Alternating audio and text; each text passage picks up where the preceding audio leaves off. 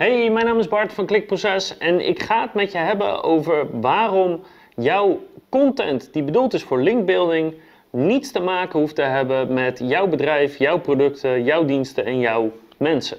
Dus ben je bezig met linkbuilding, maar denk je misschien dat je in een saaie branche zit of een branche die niet leuk is of waar nooit iemand naar gaat linken of dat je moeilijke producten hebt, dan is dit helemaal perfect voor jou, want ik ga je vertellen waarom je eigenlijk content kan maken over van alles en nog wat en dat het niks te maken hoeft te hebben met jouw website om toch die backlinks te scoren. Welkom bij Klikproces met informatie over betere rankings, meer bezoekers en een hogere omzet. Elke werkdag praktisch advies voor meer organische groei via SEO, conversieoptimalisatie, YouTube en voice. En na het zien van deze video weet je niet alleen waarom het belangrijk is, maar je hebt ook meteen inspiratie om zelf aan de slag te gaan en vandaag nog te beginnen met linkbuilding. Dus het is een heel veel voorkomend probleem waar we heel veel uh, eigenaren, ondernemers, marketeers over horen klagen. Van joh, we kunnen niks met linkbuilding doen, want niemand schrijft over onze branche of niemand interesseert het wat. En dat zijn meestal ook de websites die misschien wel een blogje hebben, maar voornamelijk gewoon een, site, een simpele site zijn zoals uh, wie ben ik of over ons, wat zijn onze diensten, hoe bereik je ons via contact. Uh, dit zijn misschien wat referenties of wat awards die we hebben geworden en dat is het. Dat soort websites hebben altijd moeite met linkbuilding en die vervallen eigenlijk altijd in dezelfde patronen, namelijk directories, PBN's, uh, article marketing, misschien een forum en dat is het. En dat is echt nergens voor nodig.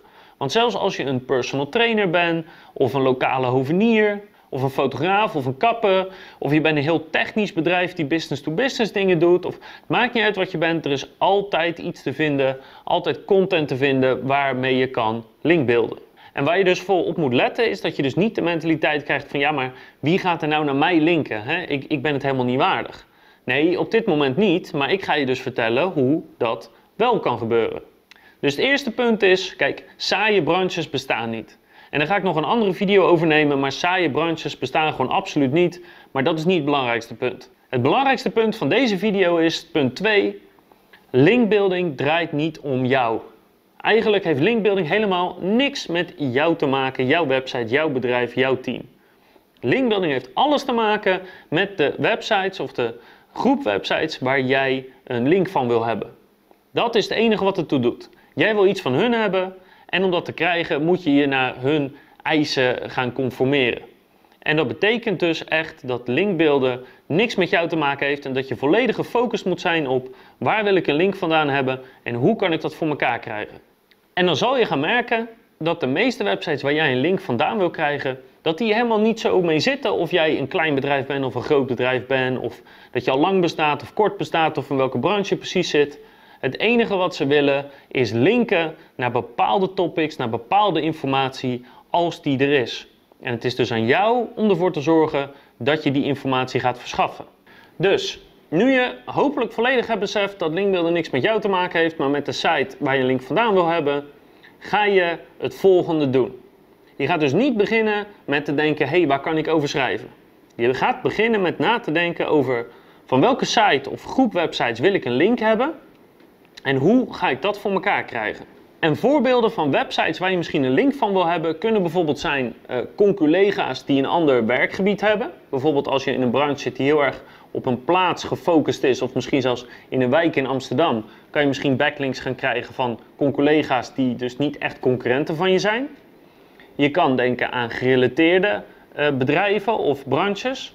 Bijvoorbeeld een autodealer die backlinks kan verzamelen van garagebedrijven, van tweedehands autodealers, van misschien uh, motordealers, die, die zitten toch ook in de automotive, van autoverzekeringsbedrijven of tenminste bedrijven die autoverzekeringen verstrekken, van tuningbedrijven of van websites die een beetje dezelfde doelgroep hebben. Dus als je een autodealer bent die bijvoorbeeld wat luxere auto's heeft, dan uh, zit je doelgroep ook in, in vastgoed misschien, of in dure horloges, of bepaalde fashion of kledingmerken of accessoires. Dus dan ga je je meer focussen op bedrijven die een soort dezelfde doelgroep hebben.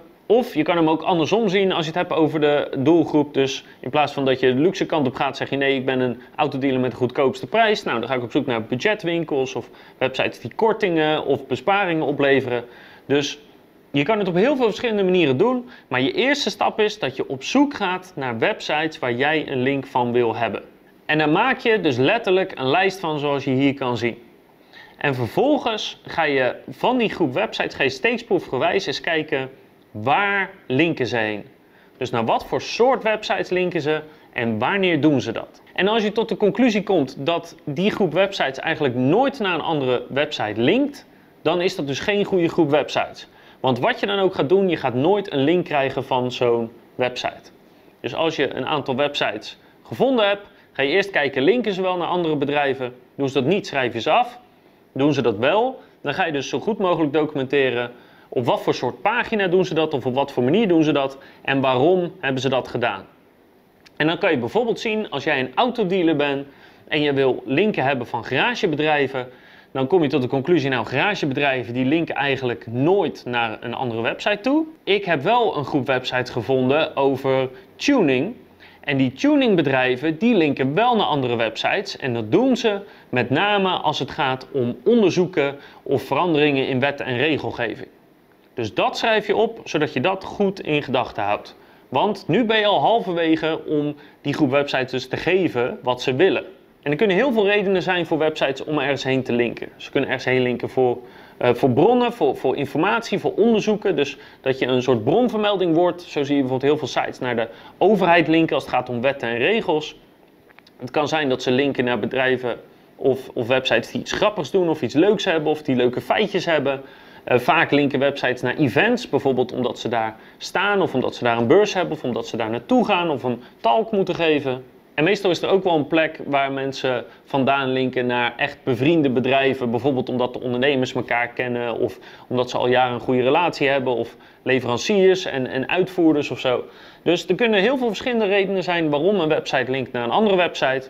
En jou is het om uit te zoeken binnen de groep die je hebt geselecteerd, wat voor patroon kan ik vinden in hoe mensen naar andere websites linken. En let dus op dat je niet gaat kijken van oké, ik heb nu tuningbedrijven gevonden. Die linken wel, maar ze linken nooit naar mijn type bedrijf. Ze linken nooit naar autodealers. Daar gaat het nu niet om. Het gaat er gewoon om, linken ze naar andere websites en zo ja, waarom? Want daar kan je vanzelf op gaan inspelen, maar dat is de volgende stap.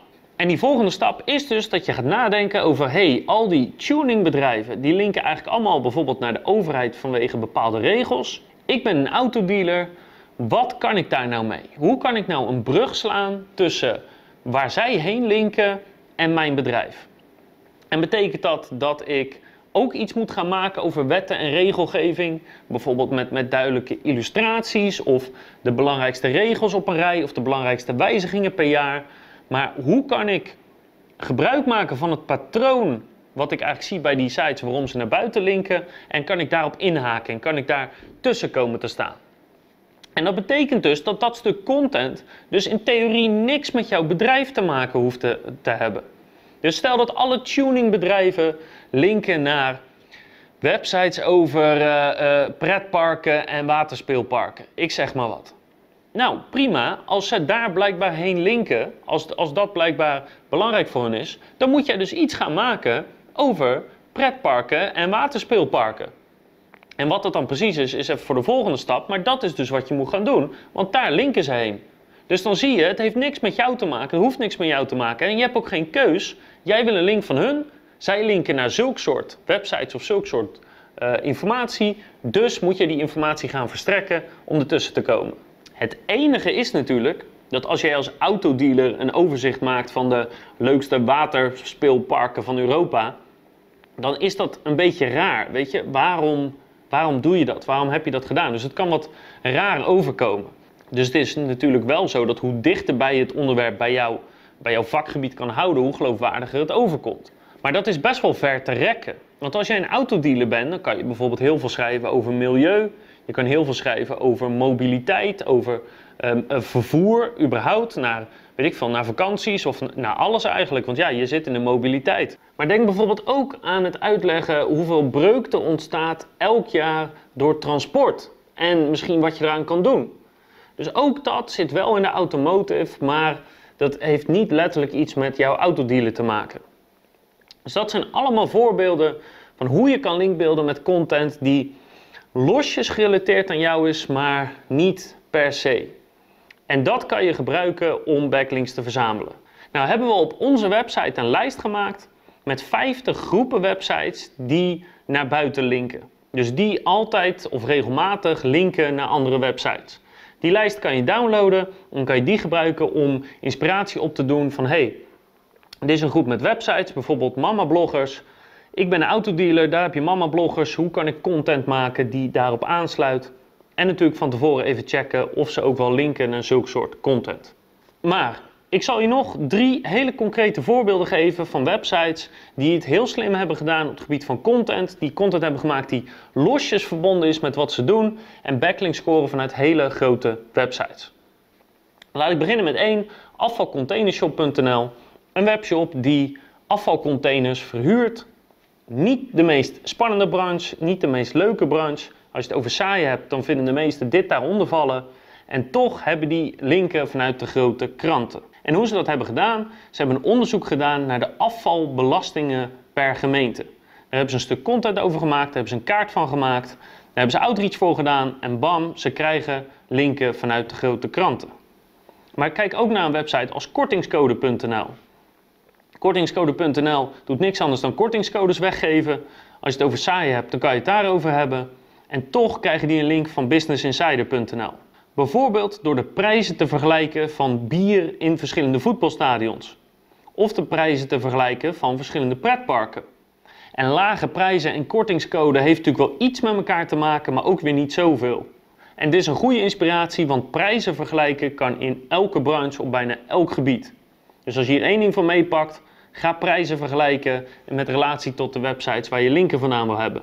Want de prijsvergelijking in voetbalstadions zorgt er natuurlijk meteen voor dat al die voetbalwebsites gaan linken naar jou. Dus ook dit een heel goed voorbeeld.